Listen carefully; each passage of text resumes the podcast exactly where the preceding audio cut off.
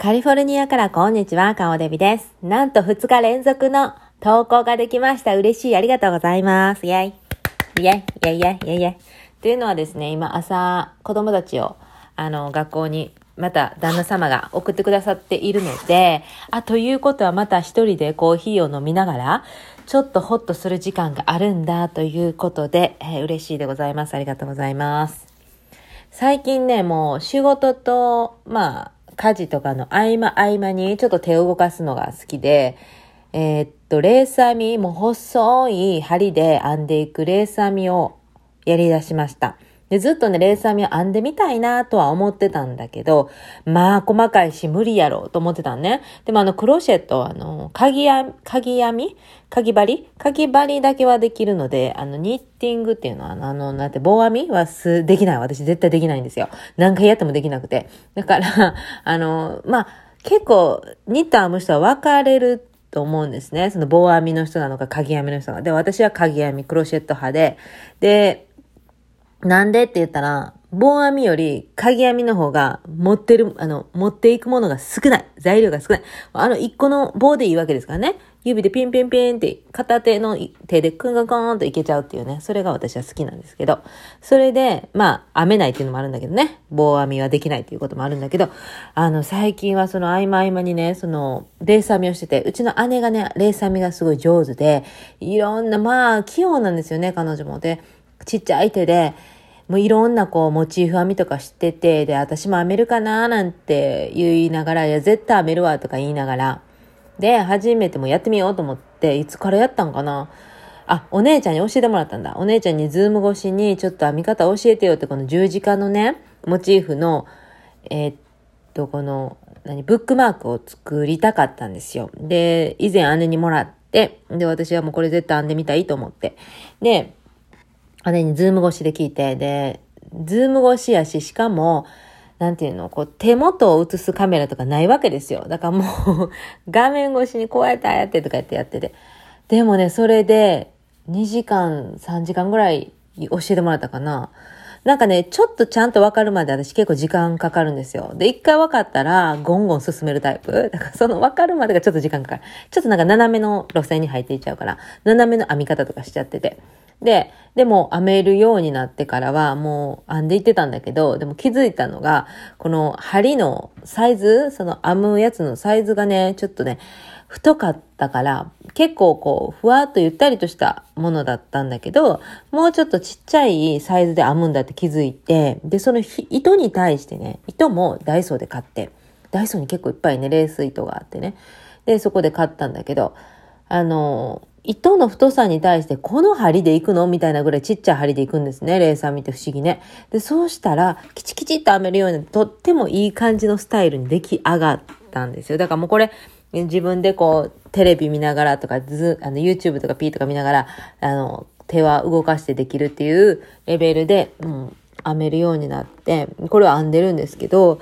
あの、ちょっとやっぱ違うモチーフも編みたいっていうことで、で、十字架のばっかり編んでて、十字架のやつやっぱクリスチャンの人とかに、あの、プレゼントしたいっていう感じだけど、クリスチャンじゃない人とかにね、あげるんだったら、まあ、猫ちゃんだったり、犬だったりの、あと、お花のモチーフ？みたいな、みたいなとか思って、で、このデザインがいいとかもさ、まあ、こだわりがあるんですよ。私もなんかちょっとこの形嫌いやなって、十字架の形にしてもちょっとこの形がいいなとかね、その辺がもう、どっちでもええやんみたいな感じやけど、あるんですよね、私なりのこだわりが。うん。それで今探してる中で猫ちゃんを一回編んでみたんだけど、試作品で。あんまり、なんていうの？なんかあんまり、あんまりなんよね。可愛いねんけど、うん、私がちょっとオリジナルでちょっとこう自分で図案を考えてちょっと編んでみたんだけど、ちょっとあんまりで、もうちょっと、うん、もうちょっとこうきちっと、なんていうかな、柔らかすぎるかなと思って、ちょっと、まあなんせ、今ちょっと試行錯誤やってて、まあこうやってやってるうちって楽しいんですよね。完成して、このやり方でいこうって決めたら、いやまだなんか、あの、ただ流れ作業っていうか、覚えたことをやっていくだけだからあれなんだけど、試行錯誤してる時っていうのは、一つのものが自分なりに OK っていうね、人にはわからん OK が出る、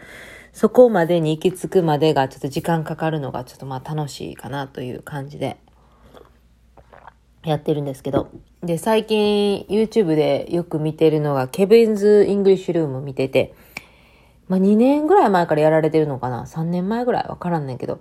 もう150何万人いる人たち超人気の YouTuber さんで3人組でやってて、もう名前も覚えたよ。ケビンくん、帰国子女のケビンくんと、山ちゃんっていう、山ちゃん、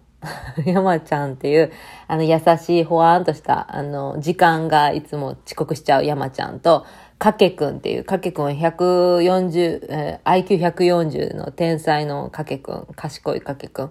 で、かけくんはいつもマスクしてる子。顔を出したくないのか、マスクずっとしてる。ちょっと大柄の男の子。この3人組なんですけど、すごいその3人組のバランスが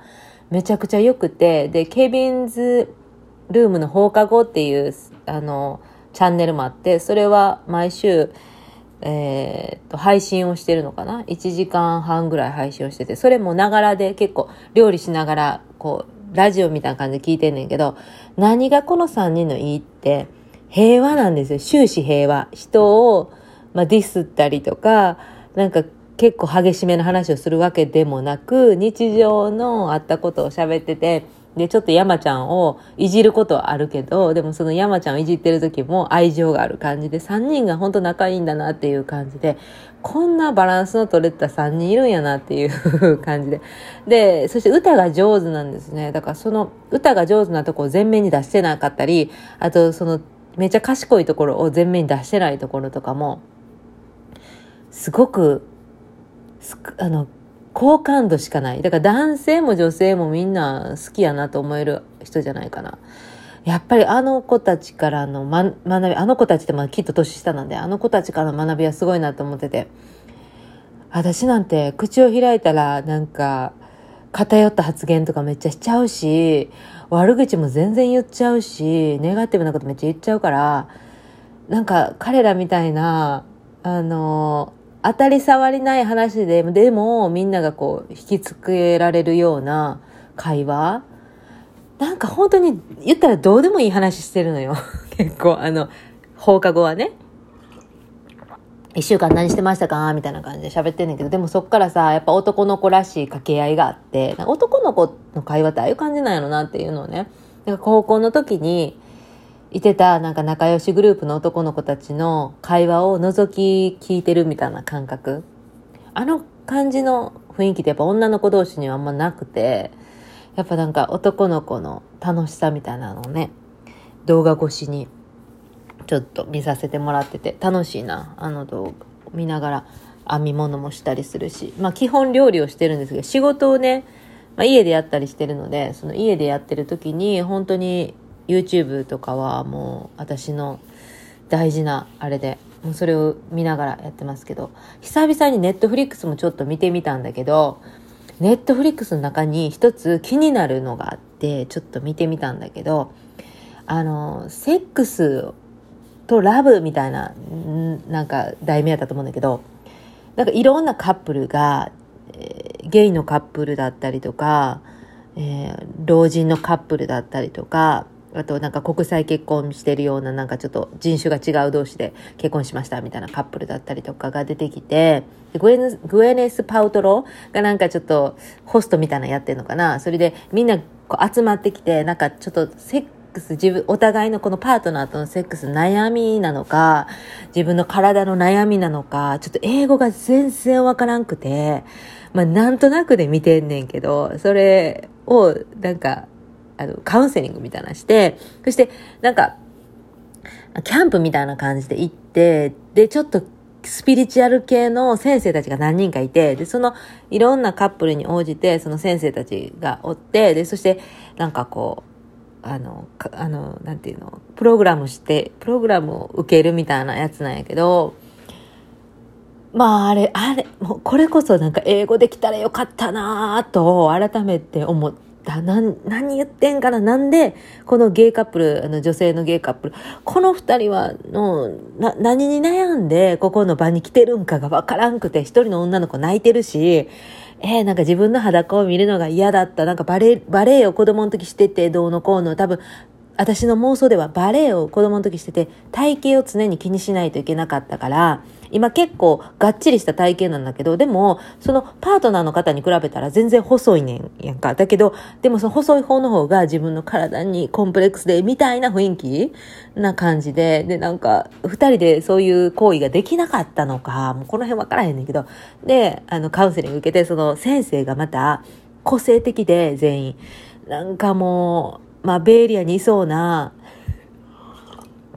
なんかナチュラル系の人たちとかで多くて、で、ソファーにあぐらかいて座って喋るタイプな。で、片方なんか反り込んで、片方はなんかウェーブの髪があって、みたいな。で、服は朝の服みたいな着てる系の人で、えっと、なんか染めたやつ、あの、tie dye 染めみたいなの着て、で、それで喋んねんな。いやなんか、あ、自分の体は自分でなんか好きになろうみたいなことなんか、まあ、ざっくりしすぎてるから、まあ、英語分かってないからな。まあ、そんなようなこと言って、でもそれをどうやってこのプロセスをやっていくのか、そして、あの、オーガズムはどうやって、あの、得るのか、みたいなようなことを言ってるんやと思うねんけど、もうこれは英語分かったら、なんか私も肥やしにできたのにな、みたいな。で、方やその、あ、そうそう、それ鏡越しに自分の裸を見たりとかしたりとか、あと、最終的によ、びっくりしたのは、その、ゲイカップ、レズのカップルが、あの、施術台で寝て、その先生が何日間かがね、お世話になった先生が最終的に彼女を、えー、っと、フィニッシュさせるっていう、えー、っていう。で、で、でもそれは本当に、その、なんていうの、あの、ちゃんとこう、あの、プログラムに沿ってやってるから、そのいやらしさがないっていうか、まあ、自分たちの、こう、本来の、気持ちよさだったりとか、自分を知るみたいなことなのかな。なんかちょっと問いを使ってみたりだとか、なんかいろいろしてましたね。すごいなと思って、すごかったの。で、もう一人のカップルは、なんか、その先生もまたちょっとなんかオーガニックみたいな先生で、その先生が、あの、いろんな食あの肌触りとか匂いだったりとか耳で聞こえることだったりとか体をこう敏感にさせるみたいなことやったんかな。そのカップルはその男性の方がもう毎日のようにしたいけど、あの女の人の方はなんか普通に料理とかしてる時にそんな、あの、雰囲気にはならないし、いきなりそんな雰囲気にならないみたいな話をしてるの。まあこれも英語分かってないからざっくりやねんけど。そして、あ、じゃあその女の人が、あの、先生が、いや、じゃああなたがその常にこう敏感になれるような、お互いに敏感になれるような方向に持っていったのかなわからんねんけど、あの、その女の人とか男の人に、こう、いろんな肌触りをや、肌触り、うん、あの、五感で感じるやつをするわけですよ。口になんかチョコレートのついた、あの、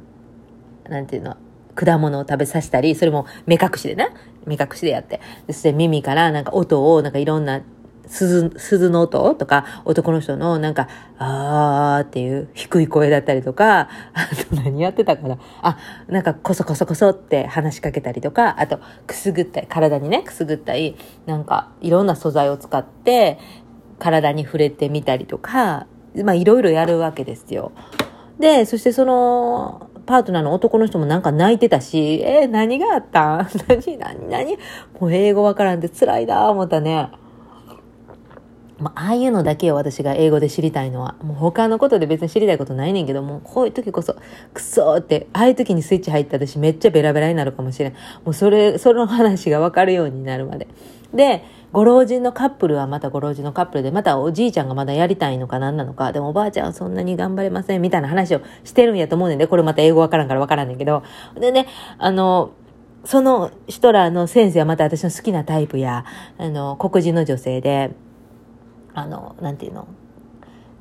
ちょっとなんかサバンナにいそうな雰囲気なんですよ。裸族とかにいそうな雰囲気のかっこいいんですよ。で、その先生が野生のアニマルみたいになりましょうとか言って、下に、あの、おじいちゃんおばあちゃん、あの、四つん這いにさせて、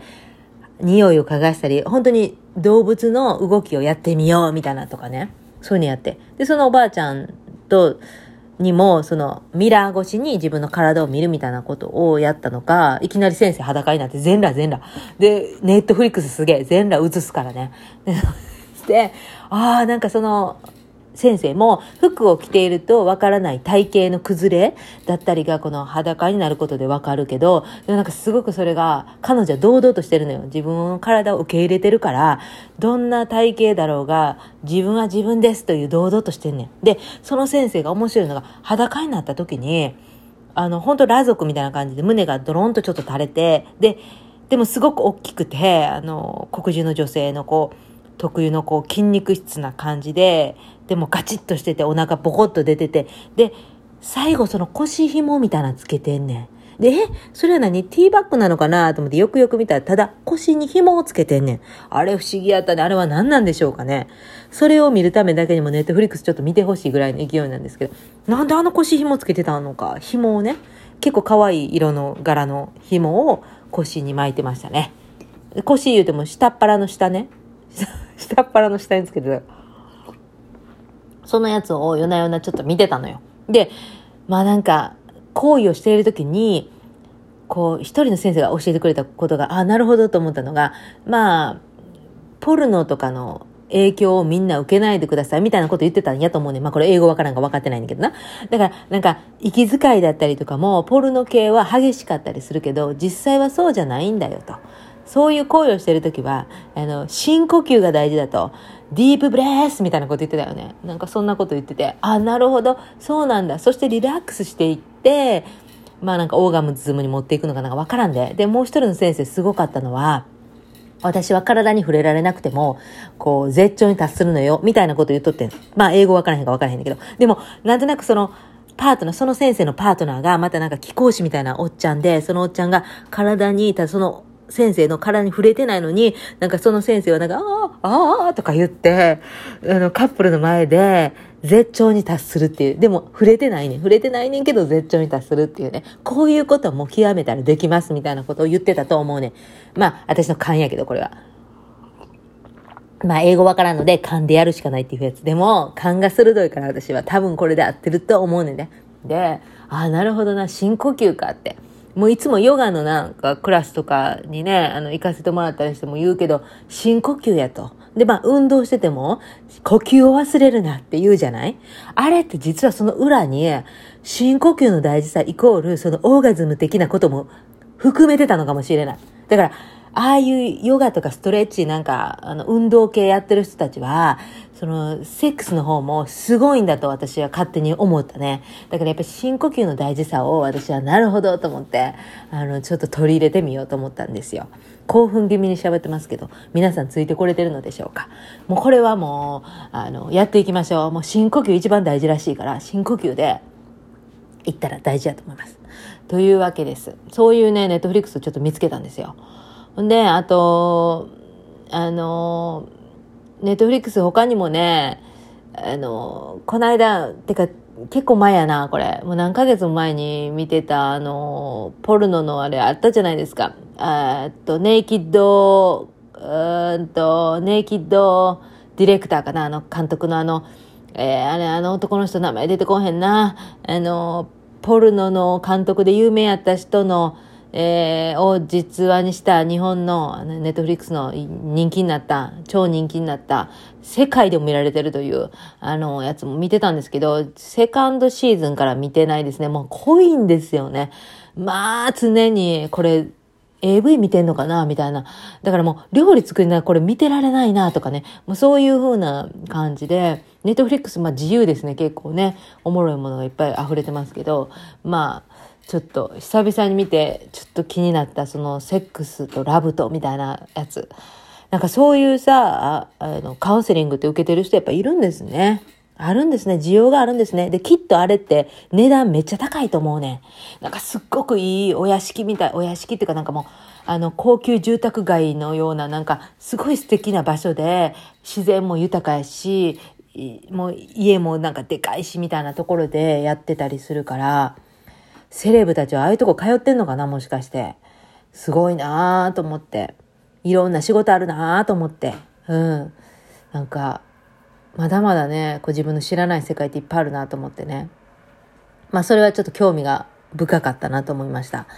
というわけで、20分近くおしゃべりさせていただきましたけども、えー、またね、あの、明日ももしね、子供たちを見送ってくれるのであれば、私はまたこうしてお話ができるのになという感じでございますけども、皆さん素晴らしい一日を過ごしてくださいね。カリフォルニアからお祈りいたしております。それではまた、オーバー